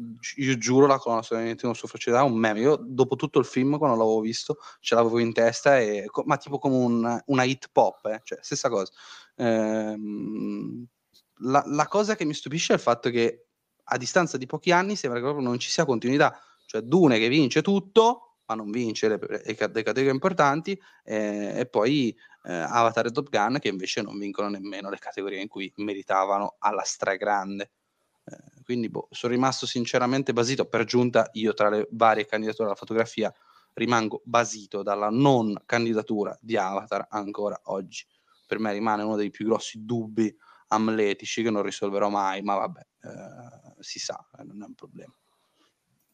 Jacopo, vuoi dire qualcosa su Babylon? Che è stato clamorosamente questa, questo, è il commento di Cinetalk alla colonna sonora di... Eh, rifà il suo popo. E... popo. No, io volevo dire, volevo rispondere parzialmente a Enrico, in brevissimo, cioè il fatto che Netflix gli sono andate male i due film su cui puntava, quello di Narito e quello di, di, di Baumbach. Che succede? Succede che loro sfornano due o tre film, diciamo, nuovi, e decenti, su piattaforma, li mettono immediatamente nelle, in primi in classifica, nelle loro classifiche all'interno proprio della piattaforma streaming, in modo tale che vengono visti da, da, da più persone possibile. Poi loro con i dati che rilevano vedono, oh, questo film sta andando più bene del previsto. Campagna marketing. E, e così hanno pompato niente di nuovo sul fronte occidentale a tal punto, cioè guarda coda l'altro anno fino a un mese prima della cerimonia se ne parlava zero. Però Coda c'ha la questione sociale. Poi, cioè, di niente di nuovo su, su eh, ma... davvero c'ha la questione della guerra? Eh dietro, sì, così evident... fa così tanto? Evidentemente sì. C'è la questione mm. Netflix marketing e la questione guerra. Coda aveva la, la questione Netflix doveva essere più un detra... cioè era, più un no. malus che un bonus eh, sulla no. carta. Secondo me no, perché innanzitutto Netflix è una ormai possiamo definirla quasi una major, che almeno ogni anno agli, ai premi Oscar arrivano con almeno un film che si prende buone candidature e va a premi. Poi magari Però il il miglior film. film. Il premio alla il produzione commento... su Netflix glielo vengano sempre. Il commento di Edoardo eh, sì. è, è, è, tutto. Eh... Ovviamente Ovvi... se penso alla guerra, la dubstep è la prima cosa a cui penso. È andato esattamente così. Basta, basta, questo volevo dire. Quindi. Netflix, guerra e, e il, il, pubblico che l'ha visto questo film. Cioè, cioè se, quando esce la serie evento su Netflix una volta al mese, quella che galvanizza tu, tutto il mondo, penso a mercoledì, penso a Stranger Things, penso a la qualunque, una, una volta al mese. Questo è stato il film di, non mi ricordo, novembre, dicembre, gennaio, che ha avuto grande novembre, successo. Novembre, ha avuto grande successo. Boom, hanno approfittato, visto che Baumbach e Inarrito gli è andata male, hanno detto ok, puntiamo su almeno su uno, andiamo fino in fondo, proviamoci. Fa- anche detto, visto che rispetto agli anni scorsi di Quaron e di Scorsese, quest'anno hanno investito molti meno soldi per i film eh, da portare a- ai premi. Quindi hanno approfittato di un film che comunque veniva visto e hanno detto let's try, gli è andata bene. Quindi quando voi volete fare un film di guerra, giratelo così, Così almeno vincete premi, no? Com- non seguite Enrico che vi dice non giratelo così. Giratelo così. Vabbè, tanto Enrico eh, non ha ancora questo, que- questo no, questa, no, questa potenza. Io, io, non mi ricordo il film recente di guerra che mi sia piaciuto, forse American Sniper, quindi siamo nel 2013. Ma io, a parte eh, Dunkirk... So. Ehm... Ah no, Dunkirk, giusto, Dunkirk, è vero, Dunkirk è l'ultimo film bello. Che... Kamen però io ho citato per provocazione anche Oxo Ridge. perché mi hanno detto quali sono i film belli secondo te di guerra. Ridge, ragazzi, non può non piacere, però è un film d'autore, è un film con una poetica, che è quella di Mel Gibson, quindi se non ti piace l'autore, qui torniamo al discorso di Lurman, cioè eh, ci sente la fa. No, non lo digerisci. Bastardi senza gloria vale? no. Um, però è un film che, che, che, è quadrato, è coerente. Poi, ah, Dirt Logger, ragazzi. E non l'ho ancora visto. Eh, il film che ru- rubò l'Oscar ad, ad Avatar. Anche Adriano della Starza ricorda Enrico di Dunkirk come miglior film di guerra degli ultimi anni e, okay. e resta quello ad oggi, così, occhio e croce. E, dicevo, parliamo invece di The Whale, che è l'altro titolo che si è portato a casa due film, quindi qualcosina in più, più degli altri. Di The Whale, anche qui abbiamo già parlato nell'ultima puntata sulle nuove uscite.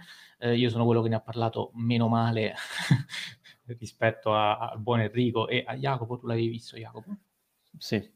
So che la mia opinione ah, sì, non conta niente per te, quindi ti dimentichi tutto, però sì, l'ho visto e non mi è piaciuto particolarmente. Grazie Matteo. Quando faranno un film sull'Alzheimer e vincerà il miglior film sarò contento, anche se me ne sarò dimenticato di questa frase, e quindi me la rimangerò molto presto. E, The Art Locker capolavoro ci dice Ariano nella Starza, Mamma mia The Whale, ecco sappiamo che Ariano è sulla stessa lunghezza d'onda di Enrico, quindi anche qui non ci ripetiamo, capiamo questi premi che sono stati uh, miglior trucco e miglior attore protagonista a Fraser, a Fraser ecco il miglior attore protagonista lo inquadriamo come nell'ambito del ritorno, delle certo. scuse, del senso di colpa che affligge continuamente l'Academy, visto che uh, sappiamo che era stato, se non sbaglio, molestato uh, da un membro della, che era del, dei Golden Globe, di, di, di comunque, uh, adesso non mi ricordo, era stato eh, abusato da un, un, personaggio importante, adesso non mi ricordo se nell'ambito critico produttivo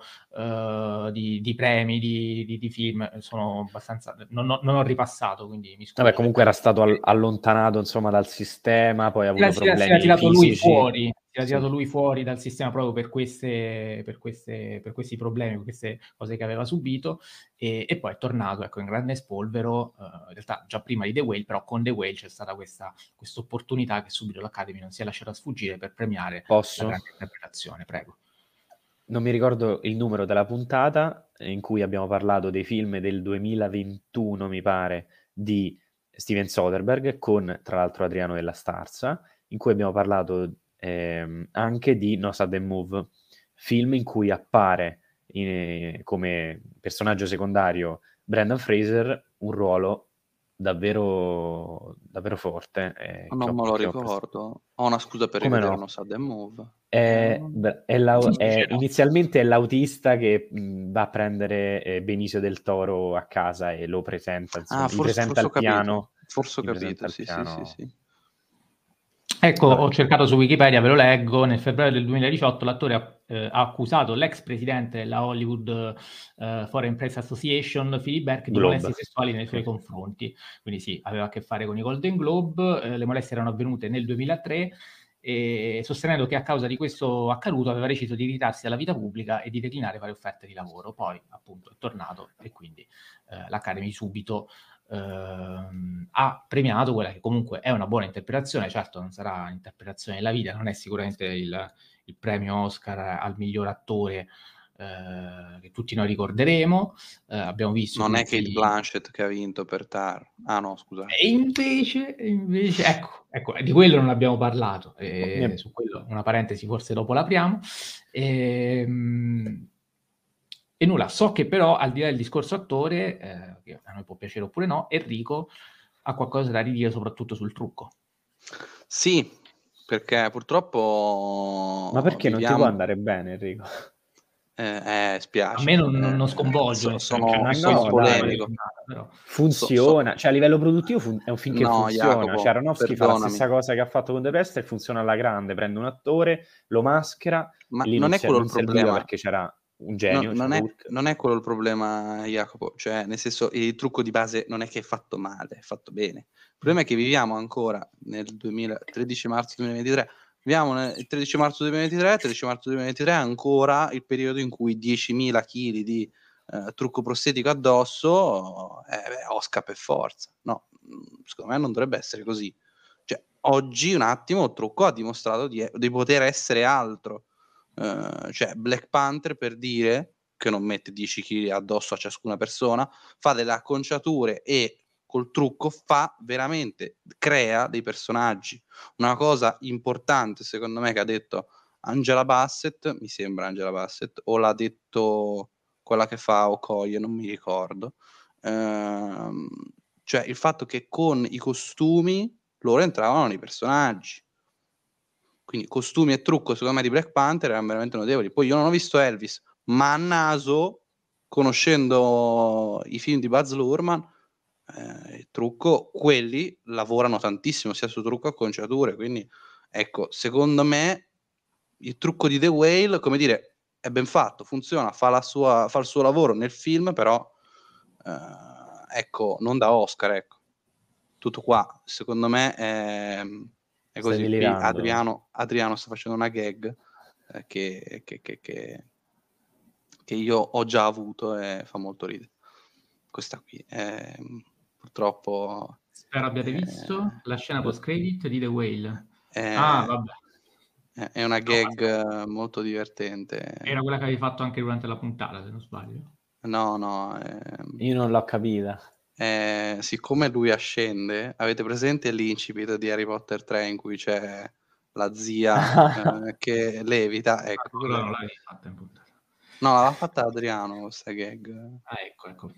Grazie, grazie per avercela ricordata. Comunque, ehm, Elvis molto meglio di nella stanza. Sì, sono d'accordo. Anche io preferivo Elvis per, per il trucco, eh, era la cosa migliore secondo me di quel film. Vabbè, però, ragazzi, cioè, secondo me. Però chi se ne frega. Eh, senso. sì, nel senso. Cioè, alla fine sono due premi a The Whale che li capiamo a livello produttivo. Sì, il problema è se non ci fosse stato solo uno per gli altri, che sono Top Gun, Avatar, qui torniamo no, no, certo, certo, eh, Pinocchio, che è stato premiato no, ma, eh, ma, Mattia, io sono, io sono soddisfatto, cioè The Fablemans ha vinto lo stesso numero di Oscar di Piccole Volpi, cosa posso chiedere di più dalla vita? Cioè... C'era qualcuno in chat che ci chiedeva di fare un commento sul bellissimo RRR, non so quanto bellissimo fosse serio oppure no, io la canzone non l'ho manco mai sentita, il film non l'ho visto, quindi... Eh, Penso fosse visto. serio. Non visto, non, non, non, l'abbiamo visto. Ma la canzone la conoscete? Uh, la, la, la, canzone non, non, mi fa impazzire, però, però magari è, nel film è esatto. contestualizzata, perché da quel che so, se non sbaglio, nel film ha una sua, una sua scenetta particolare. Infatti non, non avendola vista, insomma, mi, mi, pare inutile parlarne. Non so se Mattia volevi finire su The Whale, altrimenti magari ci possiamo focalizzare l'ultimo su, che ne so, attrice. Eh sì, io volevo parlare infatti, sull'animazione, io la direi, ma giusto un due parole. E... Sull'attrice volevo appunto fare riferimento al fatto che, ecco, la, la, la, il mancato premio a, a Kate Blanchett, nonostante sarebbe stato il terzo, chi se ne frega, eh, de, delle cinque era quella più brava eh, a detta di tutti, tranne dell'Academy di Michel Yeoh, che eh, ha specificatamente fatto un condiviso un articolo in cui diceva che sarebbe Pessima. stato ingiusto premiare la Blanchett per la terza volta ed era necessario premiare lei in quanto asiatica per una rappresentanza di razza. Ecco, discorsi anche questi eh, abbastanza strani, eh, cioè nel senso normali per come sono concepite certe cose, soprattutto in America eh, ormai ne siamo abituati, però ecco, eh, fa sempre strano sentire queste cose, poi in modo del tutto inelegante, eh, appena si sono non chiuse solo. le urne, si è uscita solo... questa cosa che peraltro se l'avesse fatto urne aperte, mi pare di capire, sarebbe stata pass- passibile anche di squalifica. No, io sapevo che l'ha fatta all'ultimo giorno di votazioni, tanto che molti articolisti si sono chiesti ma l'Academy potrebbe addirittura squalificarla. Sì, c'era stato anche, ora non ricordo se l'aveva fatto urne aperte l'ultimo giorno o appena chiuse, non lo so. Vabbè, Però comunque c'è stata sì. anche questa polemica che Blanchett mi pare di capire sì, è stata sì, molto, molto, composta come al solito, la signora qual è eh, applaudito e non ha, non ha, dato adito a, a, ad alcun tipo di, di, scandalo. Ecco anche qui una bella rissa come quella dell'anno scorso, magari oggi al femminile sarebbe stata a livello di, di, audience, di spettacolo e di memorabilità.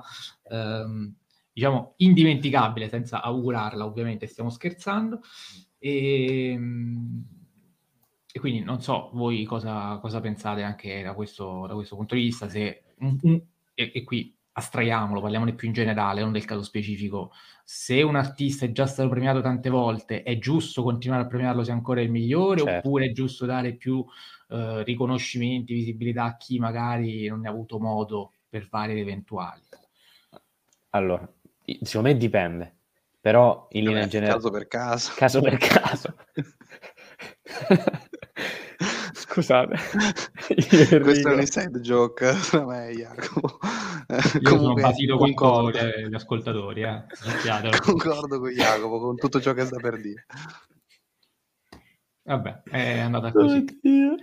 Possiamo, stessimo registrando, ora taglieremmo di netto. Eh, purtroppo non possiamo farlo, siamo in live, quindi okay. non mi fate parlare ancora. Scusate. Ehm, il, ok. In linea generale, però, non ci riesco. che cos'è questo? Cioè, oh, allora sarà stata colpa della nottata.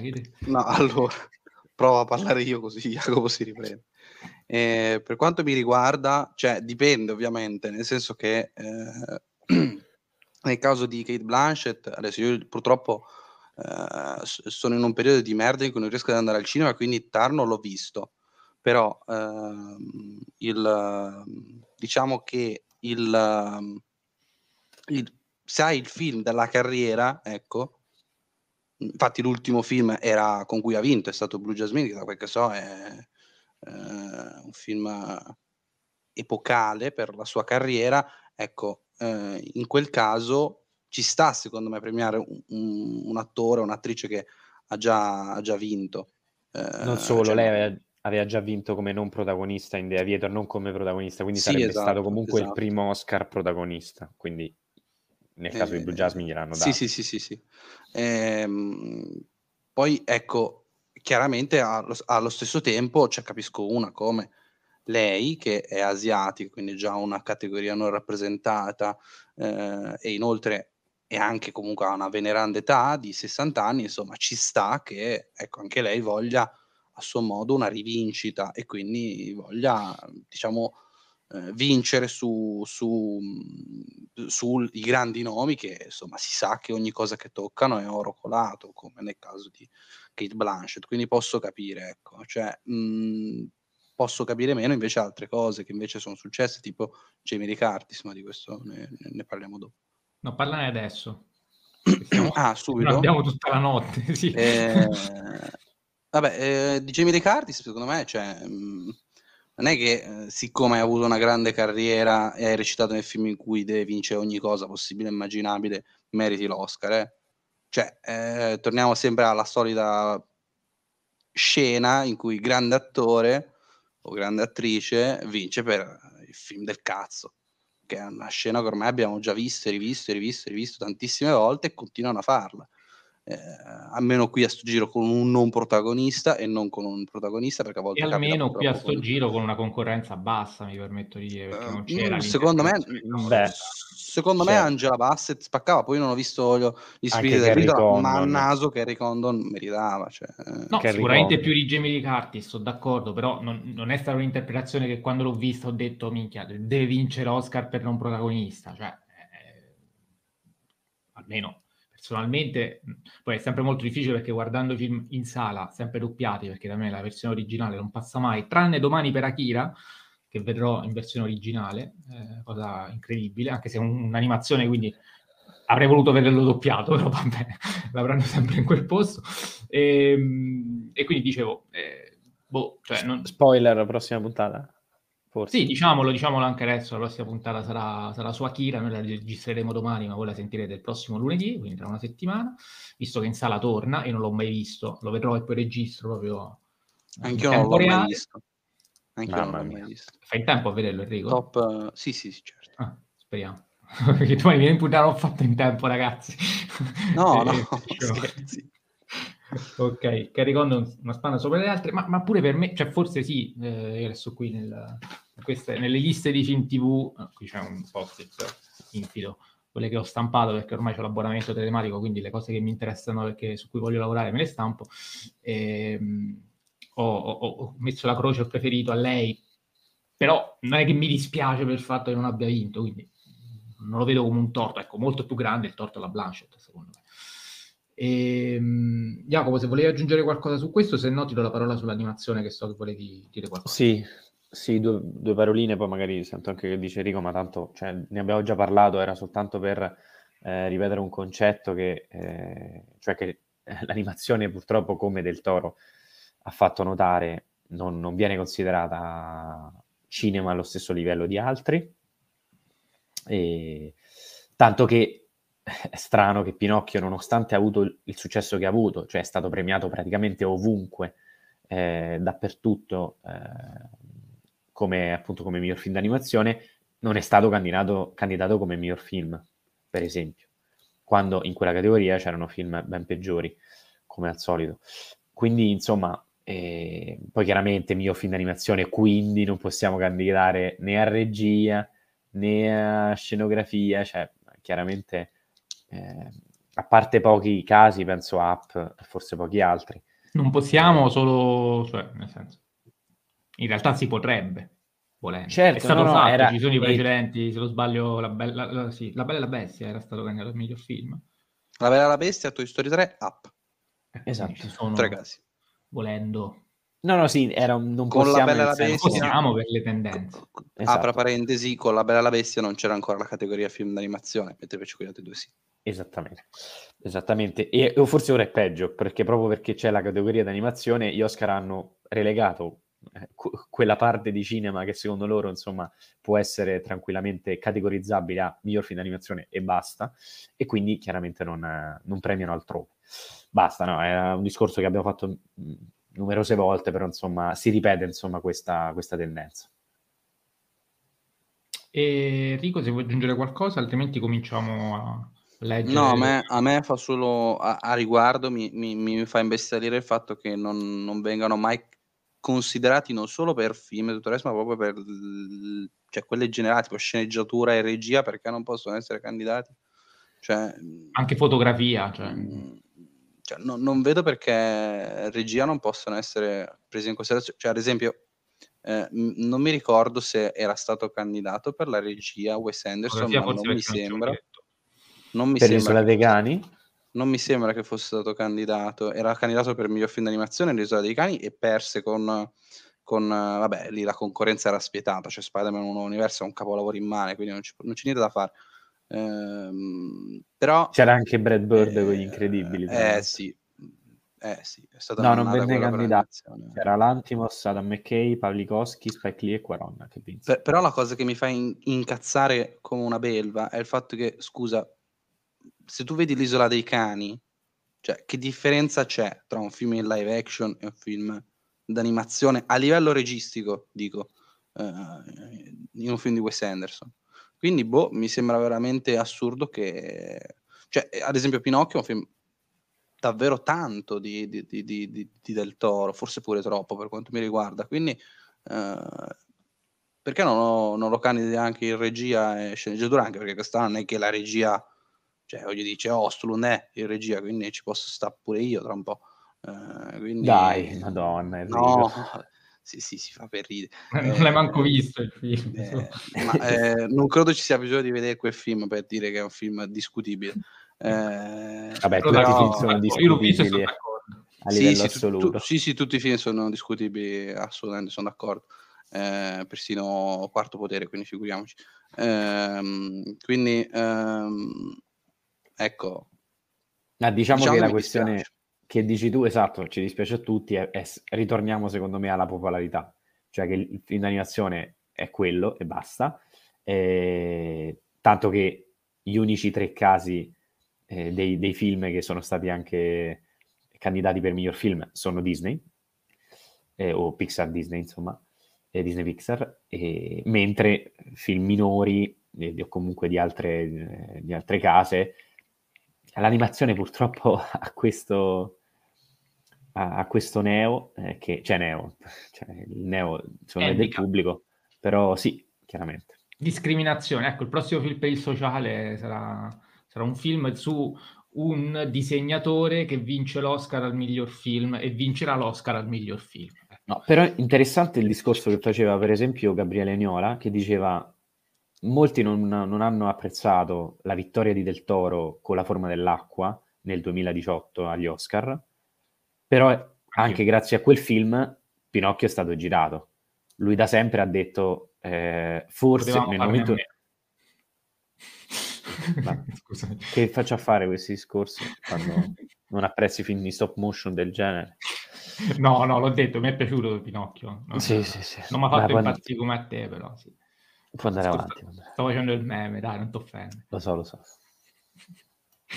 Vabbè, Sì, sì. e si è offeso, pazienza, che dobbiamo fare? No, no, scherzo, scherzo. Ehm, dicevo, volevo leggere eh, rapidamente le domande che ci sono arrivate dai nostri ascoltatori, eh, non sono tantissime, quindi sono per lo più considerazioni, non, non- non vi portiamo via ancora tanto tempo. Ehm, una eh, riguarda, eh, c'è, stata scritta da eh, Minimi Paolo che ci dice che ha tanta paura che The Fablemans eh, esca senza premi eh, dagli Oscar e così è stato. Lui sperava di sbagliarsi, ma eravamo certi del contrario, purtroppo. E, mh, c'è invece, vabbè, Cinemat Lives ci chiede cosa ne pensiamo della vittoria di Everything Everywhere All At Once, abbiamo ampiamente risposto. Edoardo Graziani, non so... Ce l'ha chiesto quanto- chiaramente prima de- della Sì, ovviamente cerimonia. queste sono domande prese prima della cerimonia. Non so da quanto seguiate il premio, ma secondo voi è diventato noioso e prevedibile? Ecco, sulla prevedibilità dei premi eh, forse ci sarebbe qualcosa da dire. Devo dire che quest'annata è stata prevedibile, però qualche sorpresa in negativo dal nostro punto di vista c'è stata. Pensavamo però proprio colonna sonora, pensavamo, eh, che ne so, Jamie Lee Curtis è comunque una sorpresa, se vogliamo. Eh, non so... eh, Beh, sorpresa no, eh, comunque. Cioè, aveva vinto il Saga, eh. Considera questo. no, però Eh, non era, no, non era cioè, scontata, ecco. su- era I. Saga di solito sono molto, molto, molto affidabili, quindi... Scenografia, per esempio, ma- era, era- era annunciato Babylon proprio. Sì, spermis, infatti, aveva alcune- vinto alcune mi cose- Ha vinto, ha vinto Babylon. Sì, sì, sì, ha vinto qualsiasi cosa Babylon. No, l'Oscar non l'ha vinto Babylon. Sì, sì, sì, ha vinto, ha vinto. Ma che dicendo? Sì, sì, tu non hai visto. C'è stato un, un errore in tutti i siti del mondo che hanno scritto Io mi per faccio sbaglio. prendere per il culo così in diretta. Fortuna che non, ha- non- non abbiamo un seguito così numeroso perché vedi, queste cose rimangono incise nella pietra web digitale. I costumi- i costumi, i costumi, I costumi l'avevo detto, posso dirlo? Io l'avevo detto. Ah, Fin dall'inizio, fin dall'inizio. Possiamo dare il risultato de- dei nostri pronostici. poi. Bravo, che sennò poi me lo scordo, perché eh, adesso non vi diciamo categoria per categoria, se vi interessa quello che abbiamo pronosticato prima ancora che uscissero le quote attendibili, quindi prima dei saga, di qualsiasi... Infatti, prima dei saga abbiamo fatto la prono- i pronostici. Infatti, sono andati tutti a quel paese. Tutti male, Enrico è quello che ha perso, io e Jacopo abbiamo vinto ex equo pari, quindi adesso ci metteremo d'accordo su una puntata che Enrico non piace e quindi Enrico preparati con Gaspar Noè perché... Monografia di Gaspar Noè per il meme. Ma a me va bene, eh. solo vi avviso, non vedrò solo contro tutti e irreversibile. Il resto, vabbè, tanto il resto l'ho già visto, quindi ciao ciao ciao ciao. No, io passo. Vediamo cosa riusciamo a fare. I pronostici ovviamente li trovate, non so se l'ho detto, però nella puntata sui 400 colpi in coda parliamo anche di questo, coda non il film naturalmente. Uh, Fello ci chiede quale film meriterebbe l'Oscar al miglior film internazionale quest'anno, nominato o non, e questa domanda fa il paio con quella Cazzo. di Cinema Life che salutiamo, che ci chiede top 5 film candidabili che non hanno ricevuto neanche una candidatura. Eh, e, e io, vabbè, eh, ne, ho, ne ho trovati così quattro, ovvero Nope, per quanto mi riguarda, eh, il grande assente, mh, non è una sorpresa il fatto che non ci sia, però eh, per quanto mi riguarda doveva esserci. Decision to Live e l'altro abbiamo menzionato prima, almeno a miglior film straniero è grave, poi così come Ostrund è andato, ha, ha avuto altre candidature altrove, non vedo perché anche Decision to Live poteva averla, cioè eh, io prima ho detto, ecco, sono Beh, stato... Ostrund ha girato un film eh, in lingua inglese. in lingua. Eh. Sì, sì, sì, però dicevo, sto facendo questo discorso. Come è accaduto per Marres Paralelas, che non era stato selezionato dalla Spagna come miglior film straniero, però aveva ottenuto comunque una candidatura, se non sbaglio alla sceneggiatura, eh, nulla vieta agli Oscar di candidare film stranieri E che sono stati Cruz. selezionati dal paese d'origine, che non è il caso di Decision to Live perché la Corea del Sud l'aveva selezionato, però anche non l'avesse fatto, perché non, non, candidarlo, soprattutto quando le alternative sono, sono, queste? Forse proprio perché ci deve stare spazio per queste alternative che poi hanno vinto. Non abbiamo parlato di Women Talking, però nessuno di noi l'ha visto, è l'altro film che ha ottenuto una statuetta per miglior sceneggiatura non originale, Avatar non l'abbiamo nominato per i migliori effetti speciali, gli altri praticamente tutti sì. Uh, Navalny per il documentario, non so se qualcuno vuole dire qualcosa, però ecco, queste sono le categorie periodiche non, non sono pervenute e quindi ci dispiace se eh, interessano i nostri ascoltatori, a noi no, però non sappiamo dirvi molto. Ci dispiace anche per le pupille della Rock Wager che non ce l'ha fatta. E, ehm, dicevo, Nope, Decision to Live, Bones and All, ecco, un altro film che avrei tranquillamente visto volentieri tra i candidati e, e anche Apollo 10 e mezzo nell'animazione non mi sarebbe affatto dispiaciuto. Ne ho detti quattro, il quinto non ho fatto il tempo a trovarlo, anzi forse c'è ed è Crimes of the Future, ammesso che il, la produzione si sia attivata per rendersi candidabile, perché come mi spiegava Jacopo fuori onda, non sappiamo quanto sia colpa della, dell'Academy, quanto sia colpa del film, che deve comunque un minimo promuoversi e uh, rendersi candidabile presentandosi. Eh, quindi vi chiedo voi se avete qualche altro titolo oltre a questi cinque che ho menzionato io, se li condividete, quali sì, quali no. Wendell e Wild. Cioè, ecco, per esempio, che non ho visto. Wendell e Wild è un film troppo comunista, quindi purtroppo non poteva essere assolutamente in alcun modo essere preso in considerazione dall'Academy, però eh, per me Wendell e Wild è un film straordinario. Io, io tifavo per il mostro dei mari, non sto scherzando. Eh, non è una cinguina che mi ha stupito. Guarda, l'animazione purtroppo mi manca Gatto con gli stivali 2, che da quel che so è veramente incredibile, eh, però purtroppo non, non, sono riuscito a vederlo. The Northland, e... per esempio, la fotografia quest'anno non ci stava male, cioè, detto tranquillamente. Ci dice Cine Talk anche un paio di nomination tecnica The Northland non avrebbero suonato. Sono d'accordo. Il film non mi ha fatto impazzire, ma viste le candidature di quest'anno, perché no? Quindi sì, io aggiungo solo Wendell e Wild per me. Jacopo? Doveva esserci. Eh, io sono d'accordo su Nope, eh, Decision to Live è forse quello più, più grave, e tra, ne, io non l'ho visto, ma nella shortlist c'era anche Santomer, che è un film francese che è andato molto bene, mm-hmm. è piaciuto tanto a Venezia, insomma, eppure non, ho, non ha visto insomma, la, la cinquina, e Bonsanol l'avete già detto, ci stava benissimo per esempio un Mark Rylance come attore coprotagonista. E io ne aggiungo, aggiungo un altro. Non esistono. che forse non era candidabile, anche insieme a, a Holy Spider, che a Mattia non è piaciuto. E io invece aggiungo sempre animazione, cioè My Father's Dragon, eh, della Cartoon Saloon di Nora Thomway, che io avrei candidato al posto de, del mostro di Mario o, o di Marcel Deschel, che però non ho visto, quindi non mi esprimo. E c'è Edoardo Graziani che ci dice che Inu di Asa ai Golden Globe almeno c'era anche Masaki Yuasa eh, Mattia io non conosco quindi scusate male come al solito animazione immagino certo. animazione ecco, scusate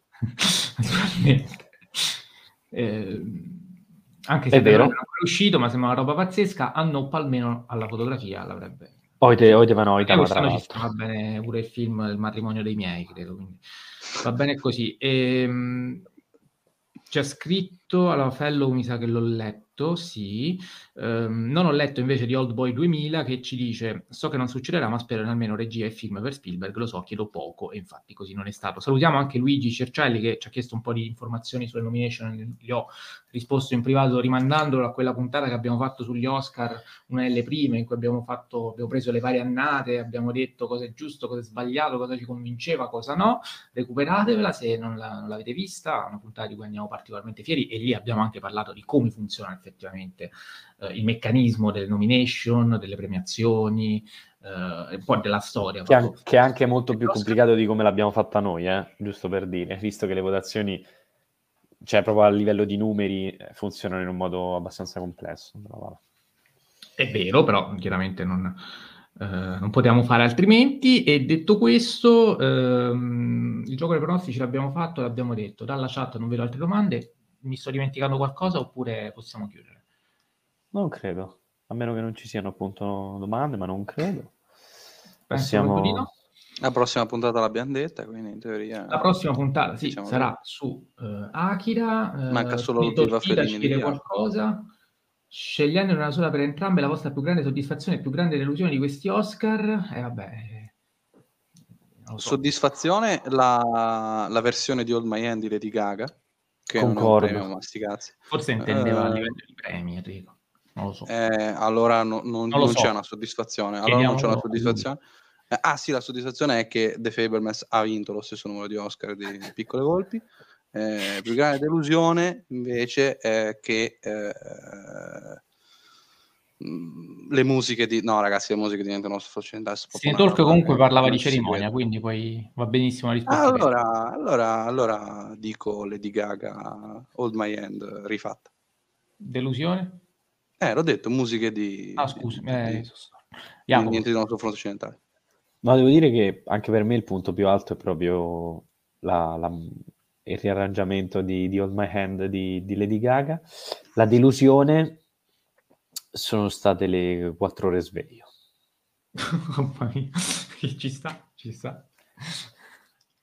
Eh, la, da, diciamo la prevedibilità, però chiaramente cioè, ormai... Eh, Magari si sperava in qualche sorpresa Positiva, ecco. Sì, esatto, in positivo. Comunque io alle 4.34 ero sul letto, eh, e la cerimonia è finita alle 4.33 quindi questo la dice lunga sì, sì, sì, sul, certo. sullo scarso interesse. No, più che altro perché davvero le premesse erano veramente pessime, quindi se uno mi avesse detto prima della cerimonia ci saranno delle sorprese, io mi aspetto un Top Gun miglior film, una regia Spielberg, penso subito al, a una cosa proprio dirompente che ci fa, ci fa, ci fa gioire, invece no i costumi a Black Panther e eh, scenografia e colonna sonora a niente di nuovo sul fronte occidentale.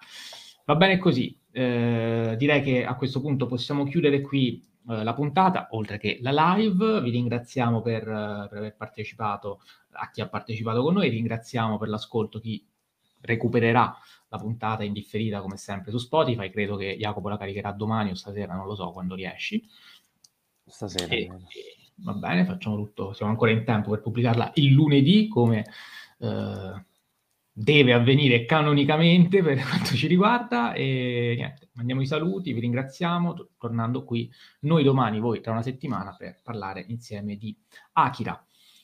E... So, Ciao a tutti. Salutatevi da soli. Cioè... Jacopo, Ciao, grazie. Via Bellini. Via Bellini. Bravo. Eh, bravo, bravo. Eh, ciao a tutti, viva Edward Berger. Si chiama Edward, sì. Si chiama Edward. Chiama... No, eh, raga, sul serio. Non ti è passato, ne vuoi un altro di... Niente no, di nuovo sul fronte orientale, l'operazione viva... Barbarossa, che vuoi? Non lo so, cioè... Beh, filmettino di guerra, goliardico, ci sta, dai. Un sequel, un sequel. Un sequel, ecco, appunto, l'operazione Barbarossa ci sta. Va bene, allora, alla prossima. Ciao. Ciao.